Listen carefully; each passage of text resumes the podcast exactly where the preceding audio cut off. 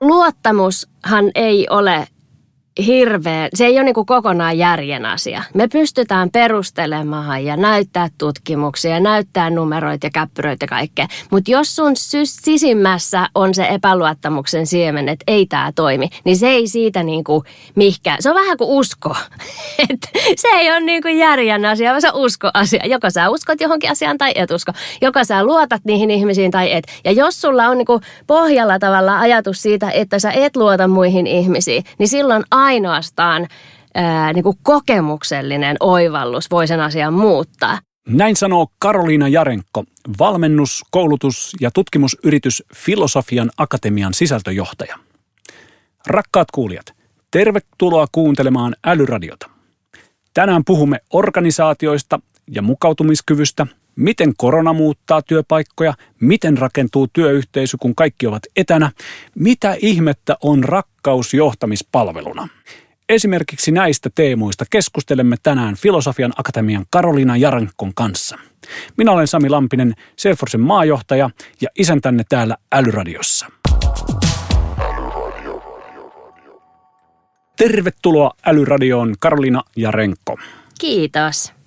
Hienoa, että saimme sinut tänne podcastiimme vieraaksi koronasta huolimatta. Tämä on erittäin ihanaa vaihtelua tuolla kotona kökkimiseen. Kiitos kun kutsuitte. Hyvä. Kuten kahdessa edellisessäkin äänityksessä, myös nyt olemme minimoineet kohtaamiset. Olemme tällä hetkellä erillisissä studioissa. Filosofian akatemiasta tulee mieleen antiikin Kreikka ja maailman menoa pohtivat filosofit. Karolina, kerro lyhyesti, mikä on Filosofian akatemia? Filosofian akatemia on perustettu auttamaan suomalaista työelämää siirtymään tulevaisuuteen, lisäämään elämää Suomeen. Hiukan pompöösi missio, mutta hei me ollaan filosofiakoulutukseltamme, niin tuommoinen vähän pompöösi retoriikka sopii meidän suuhun. Käytännössä me tehdään siis tutkimusta, valmennusta, konsultointia. Autetaan ää, uudistaa johtamista, organisaatiokulttuuria, tekemisen tapoja, älykkäitä työn tapoja, itsensä johtamista, itseohjautuvuutta, tämän tyyppisiä teemoja.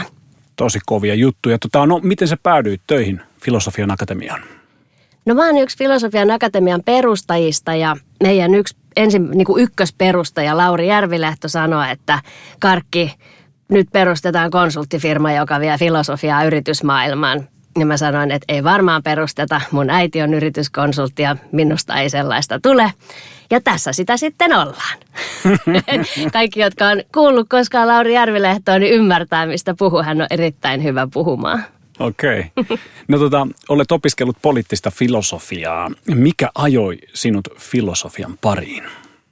Varmaan niin kuin, mulla on aina ollut aika sellainen en mä tiedä voiko sanoa, että mulla on korostunut oikeudenmukaisuuden taju, mutta mua on aina kiinnostanut hirveästi ja pohdituttanut niin kuin maailman oikeudenmukaisuus ja epäoikeudenmukaisuus ja moraalikysymykset. Ja jos voit kuvitella, niin siis poliittinen filosofia on sama asia kuin moraalinen filosofia. Eli siinä käsitellään sitä, että miten meidän ihmisten tulisi olla yhdessä – ja se henkilökohtaisesti mä oon joskus sanonut, että mulla on ikuinen uhmaikä, että mä oon koko mun elämäni pohtinut sitä, että niin kuin miten meidän pitäisi olla yhdessä ja miksi ja milloin jollain toisella ihmisellä on oikeus käyttää valtaa minuun. Mm. Et, et mikä on niinku vapauden ja sitten toisaalta sen, että me eletään yhdessä, me ihmiset toisten ihmisten kanssa, niin siinä väistämättä jokaisen vapautta tulee rajoitettua. Niin milloin se on oikeudenmukaista ja milloin se on epäoikeudenmukaisuutta? niin tämä on jotenkin ollut mun elämän punainen lanka, että sieltä, sieltä kaksivuotiaasta saakka, jolloin mä poljin jalkaa ja huusin äidilleni, että mussu ihan itse.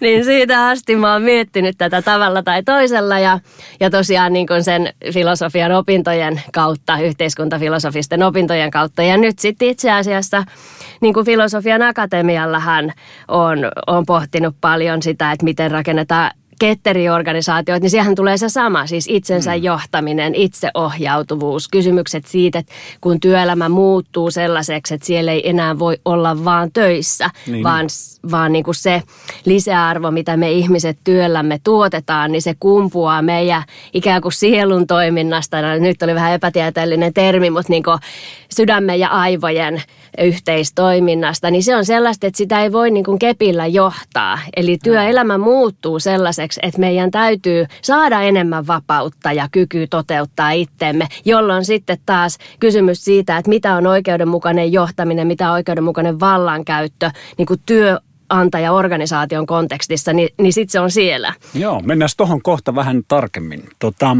olet myös tutkija ja teet väitöskirjaa Aalto-yliopistolle strategisen maankäytön suunnitteluun.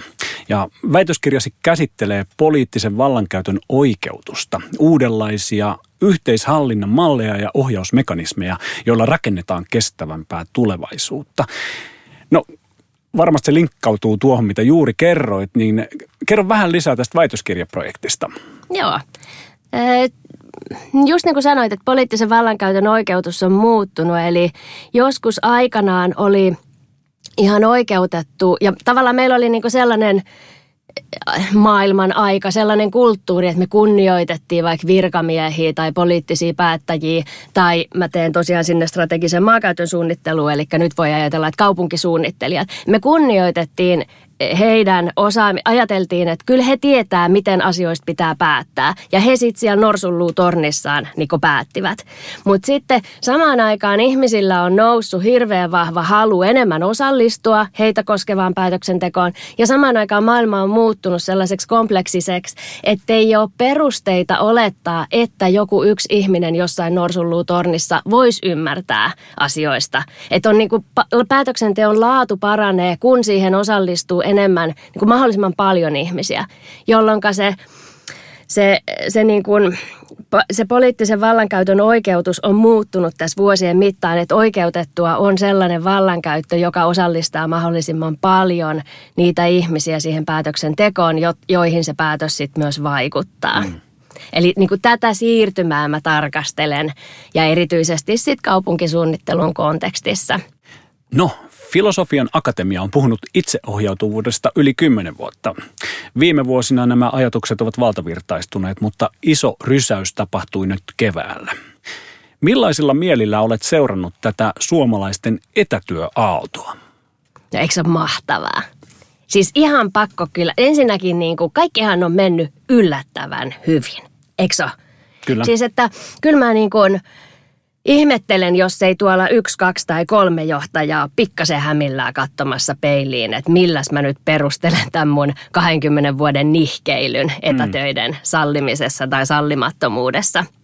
Siis että ihmiset on kyllä niin kuin hämmästyttävän upeita, toimeliaita, aktiivisia, itseohjautuvia, kun heidät siihen vapauttaa. Ja on ollut kyllä aika, aika hauska myös ihmis, koe, jos saa sanoa siis kaikista niin kuin tavallaan mm, tilanteen epämieluisuuksista ja, ja kielteisistä niin kuin reunaehdoista huolimatta, niin onhan tämä ollut aika mieletöntä seurata sitä, sitä kehitysloikkaa ja sitä kyvykkyysloikkaa, mikä tässä on tapahtunut, mm. että, että tota, niin kuin kiinnostuksella olen seurannut, ihailulla ja riemulla olen seurannut. No mitä sä veikkaat, nitistääkö tämä koronakevät sen käsityksen etätöistä lorvailuna? Kyllä, se, kyllä, kyllä ehdottomasti. Se on Sen on pakko nitistää, koska tämä, et, niin kuin luottamushan ei ole hirveän, se ei ole niin kuin kokonaan järjen asia. Me pystytään perustelemaan ja näyttää tutkimuksia, näyttää numeroita ja käppyröitä ja kaikkea. Mutta jos sun sisimmässä on se epäluottamuksen siemen, että ei tämä toimi, niin se ei siitä niin kuin mihkään. Se on vähän kuin usko. Mm.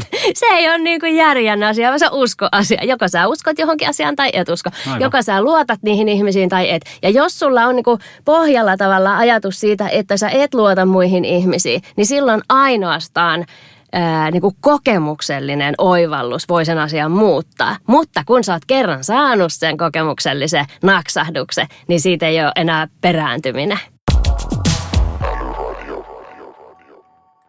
Eli elämme todella erikoista aikaa. Meillä jokaisella on monia huolia niin henkilökohtaisella tasolla kuin bisneksenkin tasolla, valtion tasolla, globaalin talouden tasolla, vaikka millä tasolla. Hei Karolina, miten tässä ajassa voi selviytyä töistään ja pysyä järjissään? Mm. Kokonaiskuva on mun mielestä kaikkein tärkein ehkä sellaisen niin kuin hallinnan tunteen lisäämisessä. Että jokainen voisi miettiä itsekseen ja sitten oman esimiehen kanssa ää, niin kuin työhön liittyen, että mit, mitkä on tavallaan ne asiat, että mitä odottaa ja mitä voi odottaa itseltään. Sanotaan nyt vaikka juhannukseen mm. mennessä, että se kaksi ja puoli kuukautta me pystytään suurin piirtein. Ehkä tässä lähdetään vähän tätä lockdownia purkaa ja muuten, mutta että mitään toivottavasti ainakaan mitään ihan hirveän mullistavaa ei tule tapahtua. Eli kaksi ja puoli kuukautta ehkä voi katsoa eteenpäin, niin miettii, että mitä sä haluat saada aikaiseksi, mitä sä aiot saada aikaiseksi, mitä sun pitää saada aikaiseksi tänä aikana, piirtää vaikka paperille sitä kokonaiskuvaa sekä liittyen niin kuin perhe-elämää, kotielämää, vapaa-aikaa, että sitten duuniin. Ja sitten niin ottaa sen tavallaan yhdellä katselmuksella haltuun sen koko tilanteen. Miettii, että onko se realistinen, haluuks lisätä jotain, haluuks vaihtaa jotain palikoita. Ja sitten sillä menee. Niin kuin tuossa mainittiinkin, niin monessa työpaikassa ei ole ennen tehty etätöitä lainkaan. Ja, ja tota, nyt on todella hienoa, millaisella tarmolla ja luovuudella suomalaiset esimerkiksi opettajat on, on vieneet opetuksen verkkoon. Niin, niin on. Miten valmis suomalainen työelämä oli tällaisen muutokseen? Voisiko niin kuin jopa sanoa, että mehän oltiin paljon valmiimpia kuin kukaan kuvitteli. Siis että meillä on niin, kuin niin hienot teknologiset härpäkkeet ollut ja tietty meidän ATK-osastot on maksanut niistä kuukausitolkulla ja vuositolkulla hirveän suuria lisenssejä, mutta meillä on ollenkaan niin kuin ulosmitattu sitä potentiaa, mikä siellä on. Ja nyt yhtäkkiä sitten Eh, niin kuin ihmiset myös todisti, että he pystyvät, kun toi kouluesimerkki on, mä, mulla on kanssa ala-asteikäisiä lapsia, niin on aivan siis monttu auki hämmästyksestä ja kunnioituksesta, että miten muutamassa päivässä ne pisti pystyyn Google Classroomit ja Meetit mm. ja WhatsApp-ryhmät ja on ääni, nauhoite, puhejuttua ja videojuttua ja tehtävä, niin kuin aivan huikea loikka. Niin, niin mutta tietysti, että jos meillä ei olisi ollut niitä teknologisia valmiuksia, niin sitten se olisi ollut paljon hankalampi homma. Mutta koska ne oli siellä pohjalla, mutta me ei oltu niin kuin sosiaalisesti tai kulttuurisesti osattu hyödyntää niitä, mutta se potentiaali siellä ja nyt se vaan niin kuin aktualisoitu ihan humpseikkaa. Eikö niin Karoliina, että me annetaan aplodit opettajille? Annetaan aplodit opettajille.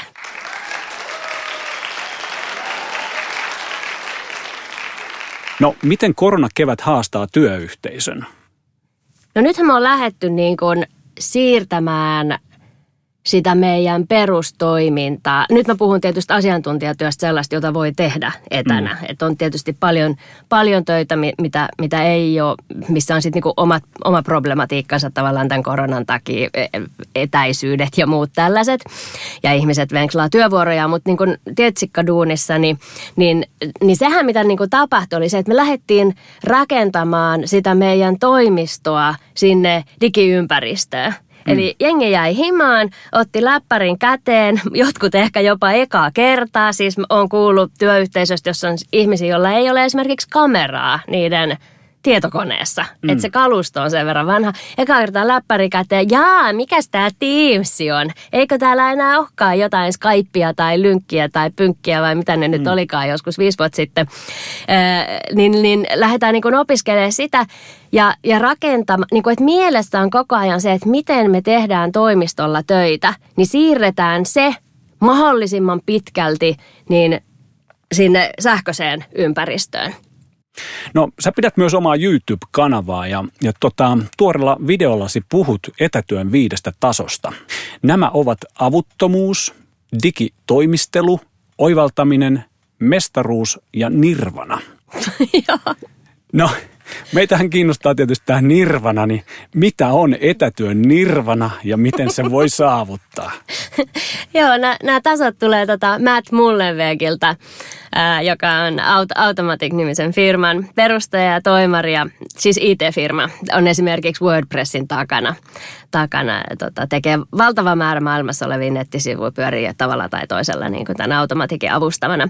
Niin en ole itse keksinyt näitä, mutta olen kyllä suomennokset keksinyt, jos jollain on jotain nokan koputtamista niistä. Ennen kuin mennään siihen Nirvanaan, niin tota, Öö, pakko ottaa se mestaruustaso, tai oikeastaan, että oivallus, toi mitä me puhuttiin äsken siitä digitoimistelusta, siis mm. siis rakennetaan se, se sähköinen tekemisen tapa niin kuin toimistotyöskentelyn mielessä pitää, niin se oli niin kuin kakkostaso. Ja sitten kolmostaso me lähdetään oivaltaa, että hetkinen, että tämä digitaalinen ää, toimintaympäristö mahdollistaakin meille sellaisia asioita, mitä siellä toimistolla ei ole. Esimerkiksi niin kuin moniaistillisuus tyyliin, että jos meillä on tässä vaikka näin kuin me jutellaan, ja nythän mm. niin kuin sanoit tuossa alussa, niin kuin teillä on tosi hienot nämä koronavarotoimenpiteet, niin me ei olla samassa tilassa. Me ei nähdä toisiamme. Jos me haluttaisiin tai meillä olisi joku vähän niin kuin yhteissuunnittelukeskustelu tässä, eikä tällainen mukava jutustelu, niin me voitaisiin ottaa tuohon meidän silmien eteen niin kuin vaikka Google-dokki tai joku sellainen, että kumpikin voi kirjoittaa samaan aikaan, kun puhuu ja näkee silmiensä edessä sen yhteisen keskustelun niin kuin visualisoituna. Aivan. Niin tämmöinen niin kuin oivallus siitä, että aa, ei olekaan kysymys niin kuin digitoimistelusta, vaan on kysymys uudenlaisesta työstä. No sitten neljännellä tasolla viedään tota ajatusta vielä pidemmälle ja esimerkiksi opitaan sitten vihdoin irrottautua siitä yhdeksästä viiteen ajattelusta.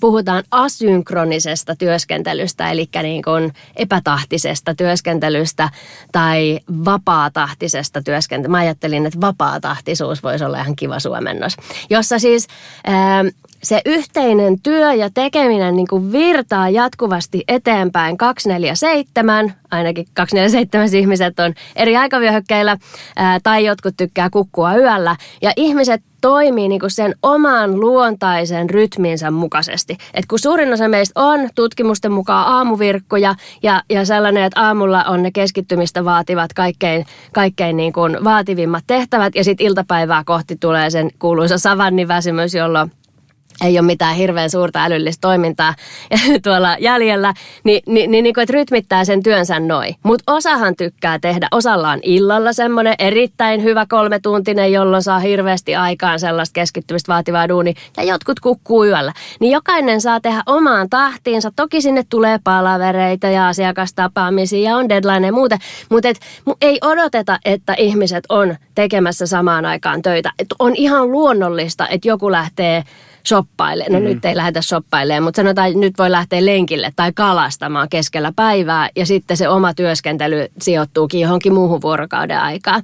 Ja tämä on sellainen asia, mikä nyt me ollaan mun mielestä keskimäärin niin kuin tässä, että me aletaan oppia oppii sitä kolmostason toimintaa ja oivaltaa, että hetkinen, asiantuntijatyö äh, hajautetussa etäorganisaatiossa on jotain ihan muuta, mutta me ei uskalleta ihan vielä mennä sinne neljänteen. Meillä on mm. yhä jengi niin postaa siellä, että tuleeko joku ihan höpö, höpö meili ja vastaa siihen paris minuutissa, ettei vaan kukaan kuvittele, että mä lintsaan töistä.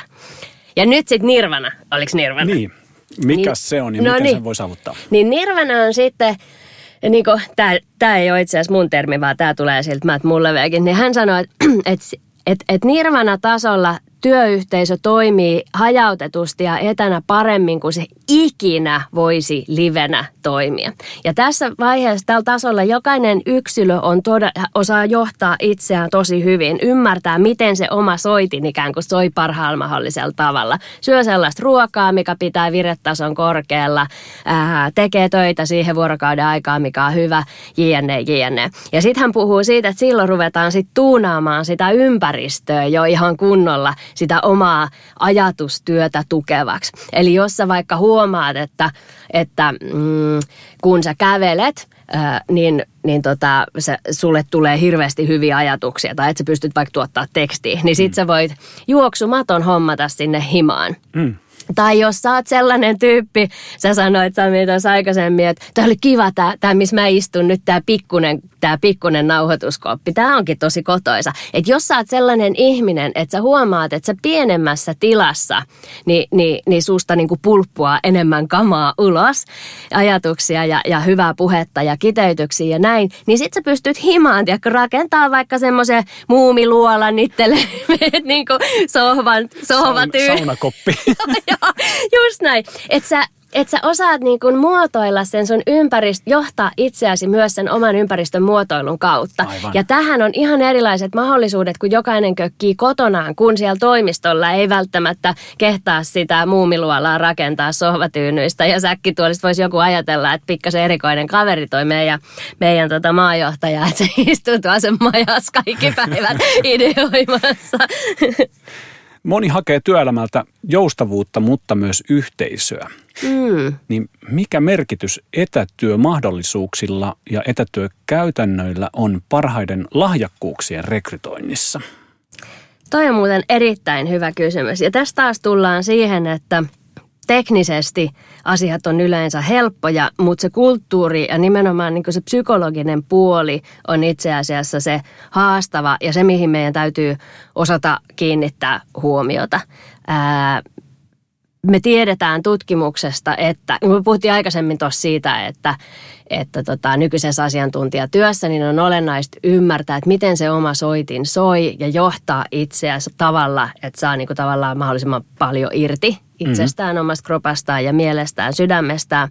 Niin tähän liittyy myös nyt ymmärrys siitä, että se tunneilmasto tai se tunnetason yhteys, joka meillä on meidän työkavereihin – niin sen laatu on ihan keskeinen palikka siinä, että miten, hyvin, miten niin kuin rohkeasti me uskalletaan ideoida, miten sekopäisen mahtavia ideoita me voidaan saada, miten rohkeasti me uskalletaan kokeilla niitä, pystytäänkö me hulluttelemaan, onko meidän mieli ää, niin kuin kaventunut ja fokusoitunut ja suorituskeskeinen ja vain tavallaan minimillä päämäärää kohti hakeva vai onko meidän mieli avara ja laaja ja nähdäänkö me paljon mahdollisuuksia, erilaisia tapoja tehdä asioita ja saadaan niin kuin erilaisia ideoita. Ja tämä vaikuttaa myös oppimiskykyyn ja omaksumiskykyyn. Ja, eli niin kuin sanalla sanoen siihen ihan suoraan sen tiimin suoriutumiskykyyn. Ja toihan on nyt niin kuin vakavasti haastettuna, koska meillä – me, meillä ylipäänsä on sitä kontaktia paljon vähemmän muihin ihmisiin. Ja sitten koska meillä ei ole sellaista, niin kun sä oot toimistolla ja jotkut kulkee ohi, niin sähän niin kuin siitä, tavallaan siitä fiiliksestä, siinä ilmastosta, mikä tulee, tai heidän kehon kielestä, ihan siitä tavasta, miten pitää kahvikuppia. Mm-hmm. Siis, että kun me ollaan laumaeläimiä, niin mehän osataan lukea todella, todella hyvin ihmisten kehon kieltä ja sellaista ää, niin kuin siihen fyysiseen olemiseen liittyvää – liittyvää viestintää. Ja nyt kun sekin puuttuu, niin, niin me ei saada niin kuin sieltä kautta vahvistusta siitä, että kaikki on hyvin, me yhä edelleen tykätään susta, sä oot yhä edelleen meistä mahtava, sä kuulut laumaa, sä oot tärkeä osa meidän laumaa. Ää, ja sitten on monelle meistä käy silleen, että kun me ei saada koko aika tota vahvistusta, niin sitten rupeaa mieli tavallaan, ei nyt niinku ihan vainoharhaiseksi tuu, mutta se rupeaa tavallaan tilttaa niinku siihen toiseen suuntaan, että on, tykkääköhän noin musta vielä ja mm. onkohan meillä yhä edelleen hyvä niin kuin tiimihenki ja onko joku nyt puhuuko joku musta paha sellainen. Eli lähtee semmoinen niin epäluuloisuus tavallaan pieni siemen syntymään sinne ja se lähtee saman tien kalvamaan ja syömään sitä meidän potentiaa hullutella ja ideoida ja toimia rohkeasti ja näin. Eli äärettömän tärkeää. Sen lisäksi, että meillä on kirkkaat tavoitteet ja me saadaan asioita aikaa ja meidän palaverit on tehokkaita ja tämä tavallaan peruskaura, mm. niin meidän pitää osata nyt sen rinnalla huolehtia sen tunneilmaston laadun tai sen niin kuin, no mä oon puhunut rakkaudellisuudesta, niin, niin sen, sen rakkaudellisuuden tunteen säilymisestä. Karolina, puhutaanpa sitten hieman johtamisesta. Myös johtajat ovat nyt aivan uuden ajan edessä, kun esimerkiksi asioiden kasvokkainen hoito ei ole mahdollista. Monen alaiset joutuvat auttamaan lapsia etäkoulussa, viemään kauppakassit vanhemmille ja hoitamaan työtkin jossain välissä. Miten johtaja voi nyt parhaiten tukea alaisiaan? Selkeät tavoitteet se on, se on mun ykkönen. Että ihmiset, ihmisten ei tarvi ajatella, että heidän pitää istua sen koneen ääressä yhdeksästä viiteen, koska se on merkityksetöntä. Mutta jokaisen ihmisen pitää tietää, mitä häneltä odotetaan esimerkiksi nyt juhannukseen mennessä tai ää, huhtikuun loppuun mennessä tai tällä viikolla. Ja sitten ja sit, ho, niin ne asiat hoitaa niin se, se, se niin kuin tuo sen rauhan ja levollisuuden ja sitten se toisaalta pitää sen sykkeen yllä, että siellä oikeasti niin kuin tapahtuu asioita. sitten me puhuttiin äsken tuosta yhteisöllisyydestä, niin se on musta myös johtajan, johtajan tehtävä niin kun huolehtia siitä, että, että se semmoinen hyvä mm, yhteismeininki pärjää tai säilyy siinä. Ja sitten varmaan, koska ihmisethän on niin kuin erilaisia, että toiset toisilla on aika hyvät itsensä johtamisen skillsit ja toisilla saat, on niinku heikommat. Ja sitten myös se, että pärjää eri lailla. Et vaikka olisi miten hyvät itsensä johtamisen skillsit, niin voi silti olla sellainen tyyppi, että kotona on jotenkin tosi vaikea keskittyä ja saada aikaiseksi ja sitten toisinpäin. Niin niin sitten ehkä joutuu miettimään nyt johtaja jokaisen yksilön näkökulmasta, että mitenköhän tolla tyypillä menee. Että mitä mm-hmm. se nyt oikein on tekemässä ja mitenköhän se pärjää, mitäköhän silloin pöyällä ja onko sillä jotain, niin missä mis, mis mä voisin auttaa. Ja sitten kun on itse miettinyt, niin seuraavaksi kannattaa kyllä ehdottomasti soittaa. Eli sellaiset niin one on on, on varmaan niin kultaakin Aivan. arvokkaampi. Hei, mutta sä oot Sami itse johtaja. Mitä sä vastaisit tähän kysymykseen? No joo, ihan täysin samaa mieltä. Prioriteetit pitää olla selkeät. Me ollaan tehty se firmassa täysin selkeäksi. Ensin ne perheasiat, jos on sellaisia asioita, että pitää ne etäkoulujutut hoitaa ja kauppakassit viedä vanhemmille, niin ne hoidetaan ekaksi ja sitten vasta työt. Mm. Ja, ja tavoitteet on meidän firmassa aika selkeät kanssa. Eli, eli jokaisella on kyllä, niin kuin, tämä on tyypillistä mun mielestä amerikkalaisille firmoille, niin roolit on selkeät ja mitä sä teet ja millä se mitataan, niin ne on aina ollut aika selkeät, kun on ollut amerikkalaisissa firmoissa töissä. Mutta sitten, että miten me ollaan esimerkiksi luotu sitä yhteisöllisyyttä, niin meillä on ollut monta tämmöistä erilaista kokeilua, että siellä on ollut, niin kuin mainitsin tämän saunajutun jo, mm-hmm. sitten meillä oli apreski, äh, niin kuin afterworkit, eli tota, kaikki oli skimpakamat päällä jossakin niin kuin omalla terassillaan tai Eikä. muulla. Ja, ja sitten tota, Mahtava. itävaltalainen humppa soi siellä taustalla ja, ja tota, otettiin snapsia ja näin päin pois. Eli kaikkea tällaista niiden tiimikahvien ja lounaitteen ja muiden lisäksi. Ehkä yksi, mikä pitää mainita, kun tässä ajassa niin kuin mua ainakin huolettaa se, että miten sitten kun sä teet etätöissä sit kaikkea näitä muitakin juttuja, eli koitat huolehtia niistä tärkeimmistä asioista, perheestä ja muista, että miten sä itse jaksat niin yksi, mitä tässä ollaan niin kuin pieni teko, mutta kuitenkin koitettu, niin, niin antaa breikki sille vanhemmalla sillä, että, että meilläkin on ihmisille pieniä lapsia, niin, niin sitten on ollut tämmöisiä satutuokioita – niille lapsille hangoutin kautta niin, että se vanhempi voi vaikka sitten hetken aikaa relata, kun ne lapset kuuntelee niitä satuja. Onpa ihan, siis todella kiva idea. Todella Joo, kiva tota, idea. ton saa varastaa kyllä, että no mulla on itse asiassa tänään. varastamaan. Kaikki kuulijat varastaa. Tämähän on ihan loistava. Ja siis ei paljon maksa vaivaa. Ei niin. Ja sitten tulee hirveän monta, heti kato ajattelin tehokkaasti, että monta, monta, monta työminuuttia saadaan siitä, kun yksi kyllä. ihminen lukee satukirjaa. Joo, mutta sitten näitä perusjuttuja, mitä me ollaan firmana tehty, ehkä tässä on hyvä niin kuin mainostaa, niin on, että videot päällä aina – kuin mahdollista. Sitten me saatiin tähän digitoimisteluun, minkä sä mainitsit, niin mm. liittyen, niin meillä firma niin kuin antoi pienen rahallisen niin kuin korvauksen, kun paransi omaa ergonomiaa esimerkiksi kotona. Ja moni sen käytti. Ja, ja sitten tietysti tämmöisiä virtuaalisia työpöytiä, ihmiset käyttää näissä eri palveluissa ja ovat oivaltaneet. Mä oon niin kuin huomannut, että ne on oivaltanut, että ai jaa, tämähän luo siihen uutta niin kuin flavoria siihen juttuun. No hei, Karoliina, sä oot puhunut myös psykologisesta turvallisuudesta. Niin miten sun mielestä sitä luodaan tiimiin etänä? Se on hyvä kysymys ja se on se on niin kuin, no tässä me ollaan useampaa kertaa keskustelun aikana niin kuin viitattu siihen, että tekniset valmiudet on aika helppo itse asiassa ottaa haltuun. Se kulttuurinen tai sosiaalinen tai se psykologinen puoli on se haastavampi. Niin tässä ollaan niin kuin tuon haasteen ytimessä. Siellä on toki niin kuin ihan ne perusjutut, kuten noi, että jokaisella on selkeät tavoitteet ja odotukset, koska silloin kun sä hoidat ne hommat, niin sit sä voit olla turvallisin mielin, että kukaan ei ajattele sinusta pahaa tai mieti, että sä sluibailet jossain, vaikka sä veisit vanhemmille sitä kauppakassia joskus mm-hmm. aamupäivän keskellä. Sitten on niinku tällaisia yksinkertaisia, ää, niinku, että miten me voidaan värittää sitä meidän ilmaisua mahdollisimman rikkaaksi. Ää, varsinkin tämä ehkä niinku koskee sella lyhytsanaisia ihmisiä, niin nyt pitäisi tsempata ja käyttää vähän adjektiiveja ja käyttää enemmän sanoja kuin normaalisti, jotta ihmisille, jotka sit lukee sitä sun viestiä, niin jää mahdollisimman vähän tulkinnanvaraa, että sä niinku autat ihmisiä tulkitsemaan sua oikein.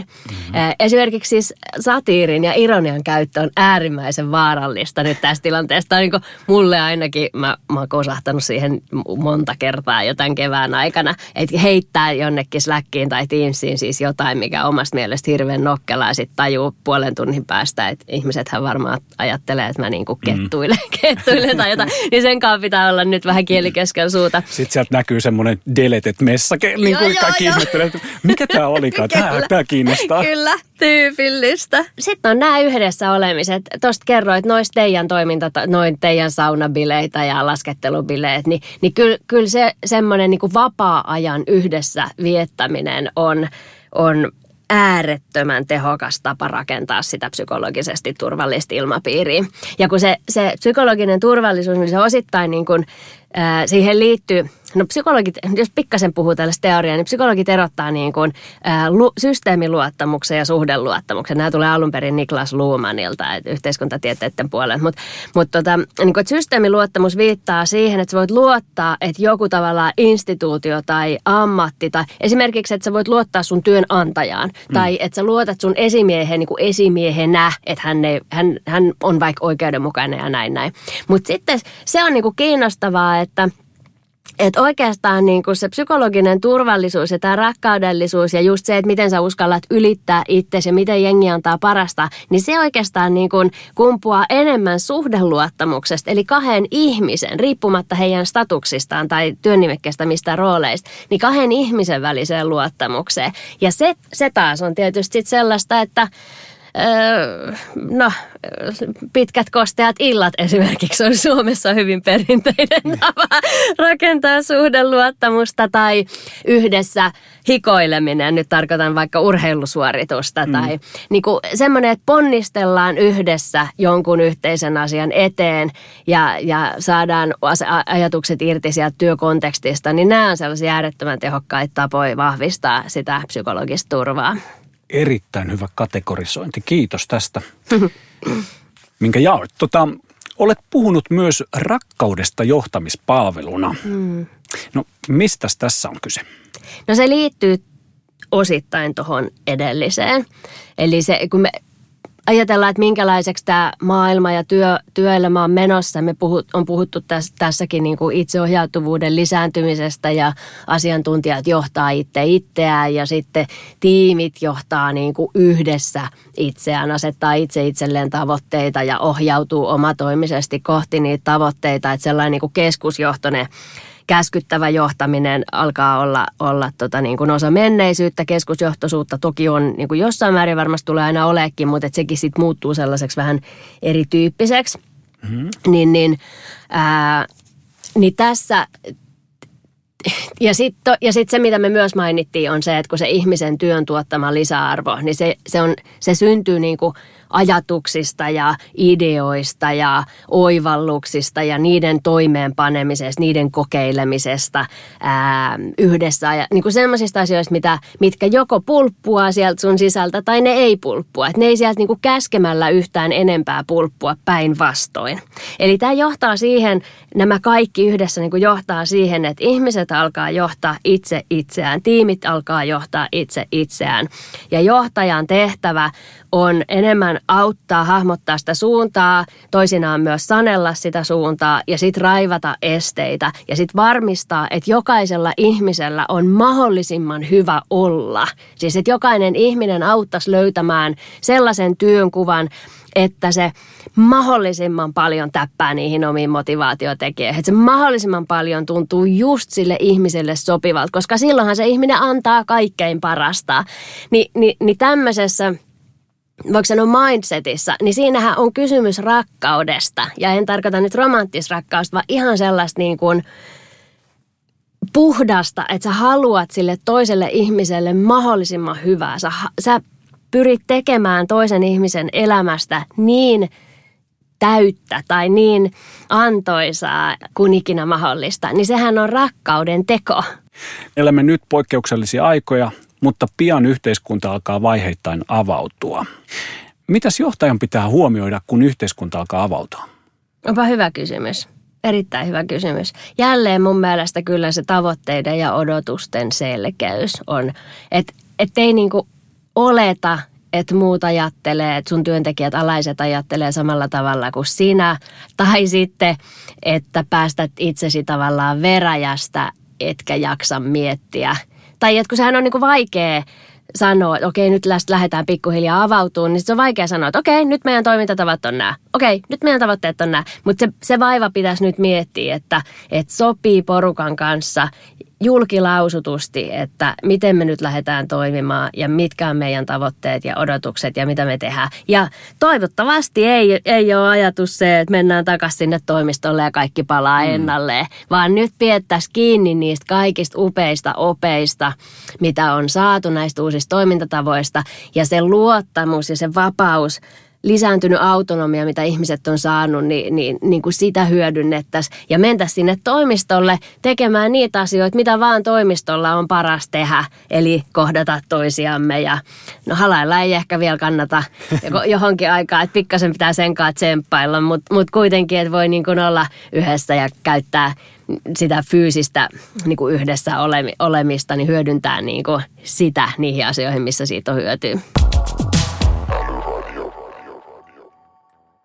Hei, aletaanpa sitten vähitellen lopetella. Asteikolla yhdestä kymmeneen, miten hyvin suomalaisissa yrityksissä ymmärretään työntekijä kokonaisena ihmisenä eikä vain suorittajana? Seitsemän. Kyllä mä sanoisin seitsemän. Mä sanoisin siksi, että siis siellä on niin kuin siellä on niitä jotain edelläkävijöitä, jotka, jotka vetelee niin kuin lähellä nirvanaa, mutta on meillä kyllä aika paljon vielä semmoista niin, kuin niin jotenkin eri vuosikymmeniltä peräisin olevaa ajattelua. Että siellä on niin kuin paljon voittoja saatavana, sanotaan mm. näin. Niin kuin hirveän paljon ää, hyvää on saatavissa, kun lähdetään kehittää tekemisen tapoja ja otetaan niin kuin kaikki irti siitä, mitä esimerkiksi teknologia mahdollistaa ja mitä me tiedetään ylipäänsä siis siitä, että minkälaista on tulevaisuuden työ ja minkä, mi, niin kuin, minkälaisia taitoja siellä tulevaisuuden työssä tarvitaan ja mi, miten tiimit toimii parhaiten ja, ja koko tämä setti. Niin, niin, niin on siellä paljon tekemistä. Se on, onneksi on paljon tekemistä. Ajattele, kun niin. ei olisi, olisi niin kuin hirveän tylsää. Kyllä. Onneksi maailma ei ole vielä valmis. Ja totta, ähm, kyllä mä oon samaa mieltä. Kokonaisena ihmisenä pitää ymmärtää ja eikä vaan koneen osana suorittajana. Tota, sitten onkin vakiokysymyksemme aika. Karoliina, mikä sinusta on älykkäintä juuri nyt? Se voi olla idea, palvelu, kirja, mitä tahansa. Älykkäintä juuri nyt on, kyllä mä sanon niin kuin, että se, että me nyt puhutaan ihmisten, ihmisistä kokonaisuutena, ihmisten jaksamisesta. Että aikaa harva työnantaja ei sano ääneen työntekijöilleen, että käy ulkona luonnossa. Uutisissa sanotaan joka päivä, että menkää ihmiset ulos luontoon. Siis että jotenkin juuri tämä, mitä äsken sanoit niin kuin siitä, että ihminen ei ole koneen osa, niin se on nyt – todella paljon meidän puheissa. Että me ymmärretään, koska on poikkeustilanne ja, ja, ja niin kuin me ollaan tänään puhuttu kaikista niin kuin ihanista positiivisista asioista, mitä me ollaan tässä opittu ja näin, niin tota, sen lisäksi tämä on todella pelottava tilanne. Siis epidemia on pelottava asia. Me ollaan kaikki tietyllä tavalla niin kuin koko aika siellä – siellä, ää, niin kuin, ei nyt äärirajoilla, mutta kuitenkin, että jossain takaraivossa soi ajatus siitä, että tämä on aika hurja tämä tilanne, missä me ollaan. Me ehkä katsotaan meidän lapsia illalla, kun menee nukkumaan ja huoli painaa meidän sydäntä ja, ja, ja näin poispäin. Niin, niin se, että nyt jotenkin ihmiset kurottaa toisiaan kohden ja sanotaan koko aika ääneen se, että pidä huolta itsestäsi, ole perheelle läsnä, soittakaa mummoille ja papoille mm. ja, ja, ja auttakaa ihmisiä, yksinäisiä ihmisiä. Kyllä se on nyt älykkäintä. Mä oon täysin samaa mieltä. Hmm. Hyvä. Karolina Jarenko, iso kiitos haastattelusta. Lämmin kiitos, että sain olla täällä. Ja seuraavaksi on ekosysteemin äänen vuoro. Annina Repo, ole hyvä. Moikka Liisi. Kerrotko, kuka olet ja missä sä tällä hetkellä työskentelet? Joo, moi vaan. Mä oon Liisi Koivu ja mä työskentelen Sofikeitilla senior advisorina. Mä tuen mun työssäni meidän asiakkaita kehittymään entistä asiakaslähtöisemmiksi. Mä oon tällainen asiakaskeskiön ajattelija, voisi kai todeta. Kyllä. No hei, kerrotko tähän vielä lyhyesti, että mitä Sofigate tekee ja mikä on se teidän juttu? Joo, mielellään. Eli niille, joille Sofikeite jo entuudestaan tuttu, niin mehän ollaan johtamistalo. Me ollaan yhteiskehitetty IT-johtamiseen toimintamalli yhdessä Suomen suurimpien yritysten, yrityksiin lukeutuvien tietohallintojohtajien kanssa. Ja tämä malli tunnetaan nykyään business teknologia standardina, eli BT-standardina. No meidän juttu on nimenomaan soveltaa näitä PT-standardin parhaita käytänteitä ja johtamisen viitekehyksiä siihen asiakaskokemuksen johtamiseen, eli tuoda niitä sinne markkinoinnin, myynnin ja liiketoimintajohdon arkeen. Meille Sofikeitissä se yksittäinen järjestelmän toimitus ei ole se juttu, vaan me nimenomaan tuetaan meidän asiakkaita kirkastamaan niitä bisneksen tavoitteita ja tekemään aidosti fiksuja priorisointia tavoitteiden saavuttamiseksi. Ja meillä on tähän käytössä monia tosi hyviä fasilitointi- ja design-menetelmiä, joilla me saadaan se asiakkaan business ja IT puhumaan samaa kieltä jo alkumetreiltä asti. Ja sitten sen varsinaisen järjestelmätoimituksen jälkeen, joka toki sekin me tehdään tosi hyvin ja nopeasti, me tuetaan sitä asiakasta tosi isosti niiden ihmisten ja sen muutoksen johtamisessa. Mä sanoisin, että aika usein nämä muutosjohtamisen vaiheet, ne jatkuu monia kuukausia itse sen käyttöönoton jälkeen. Ja tällä me sitten yhdessä asiakkaan kanssa aidosti varmistetaan se, että ne alussa asetetut tavoitteet saavutetaan ja se investointi, mikä se asiakas on tehnyt, niin tuottaa sitten sitä haluttua hyötyä. Mä haluaisin palata tuohon asiakaskokemukseen vielä vähän tarkemmin, koska ymmärtääkseni se on sulla aika lähellä sydäntä ja sä ootkin paraikaa työstämässä tämmöistä tutkimusta aiheesta – niin olisi todella kiinnostavaa kuulla, että minkälaisia asioita sieltä on noussut esiin, niin voitko jakaa mulle tässä muutamia ajankohtaisia havaintoja siitä? Joo, mielellään. Mä oon nyt keväällä 2020 toteuttanut tällaista kartotusta.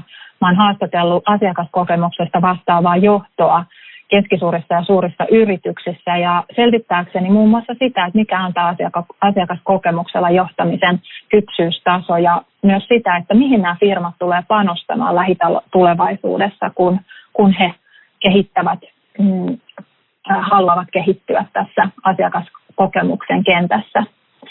Ja voin nyt paljastaa, että yleisimpänä kehitysalueena nämä haastateltavat mainitsee asiakasdatan paremman hyödyntämisen ja datan yhdistämisen eri tietolähteistä ja järjestelmistä, sen paremman asiakasymmärryksen ja juurikin sen asiakasnäkymän muodostamiseksi.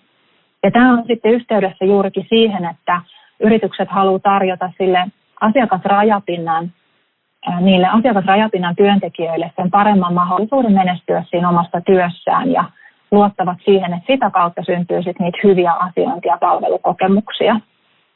Ja sitten siellä on vallalla myös vahvasti näiden vastaajien keskuudessa sellainen ajatus siitä, että, että asiakasrajapinnassa työskentelevät myyjät ja asiakaspalveluhenkilökunta niin kyllä hoitaa tavallaan sen oman tonttinsa. Et kunhan me vain yrityksenä varmistetaan, että nämä työkalut ja toimintatavat on riittävän helppokäyttöisiä, ne on intuitiivisia ja ne mahdollistaa sen työn mielekkään ja tehokkaan tekemisen toki siellä on nyt muitakin löydöksiä, tässä oli vain pari, mutta pari nostoa nyt tähän mukaan. Et jos jotakuta kiinnostaa, niin me ollaan tosiaan julkaisemassa toi Sofikeitin sivustolla 13.5. jälkeen. Se on sieltä ladattavissa ja siihen voi vapaasti kuka vaan haluaa, niin sitten tutustua sen jälkeen.